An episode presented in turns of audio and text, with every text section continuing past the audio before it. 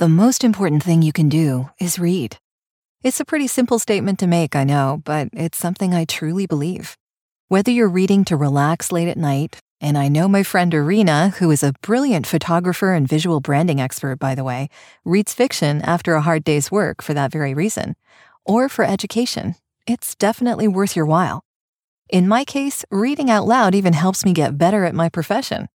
Having interesting things to read is a constant quest of mine, and lately I've been reading a lot more nonfiction than fiction. That's where Jeff Brown and his Read to Lead podcast comes in. I first encountered Jeff when FreshBooks, another great resource for entrepreneurs, put out a notice about his Boss Free Virtual Summit, a conference where I could watch various interviews with really interesting people talking about how I can improve my financial independence from my own home without the need to socialize in the moment Talk about the perfect way to this introvert's heart. I learned a ton from that summit, and I hope Jeff puts on another one soon. If you join his mailing list, I'm sure he'll let you know when that happens. But back to the question of reading. Jeff's podcast is something you should definitely check out if you're looking for your next self improvement title to pick up.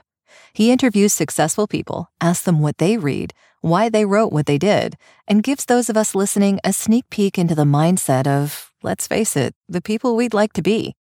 Besides that, after having been in radio for 26 years, he has a great voice. He also knows just the right questions to ask people so that the conversations are interesting.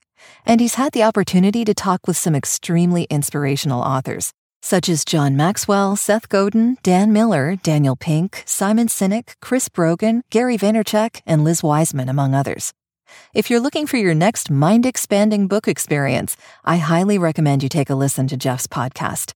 I know I've definitely been introduced to authors I would never have found otherwise. He also coaches podcasters, helping dozens of them to create, launch, grow, and monetize their shows.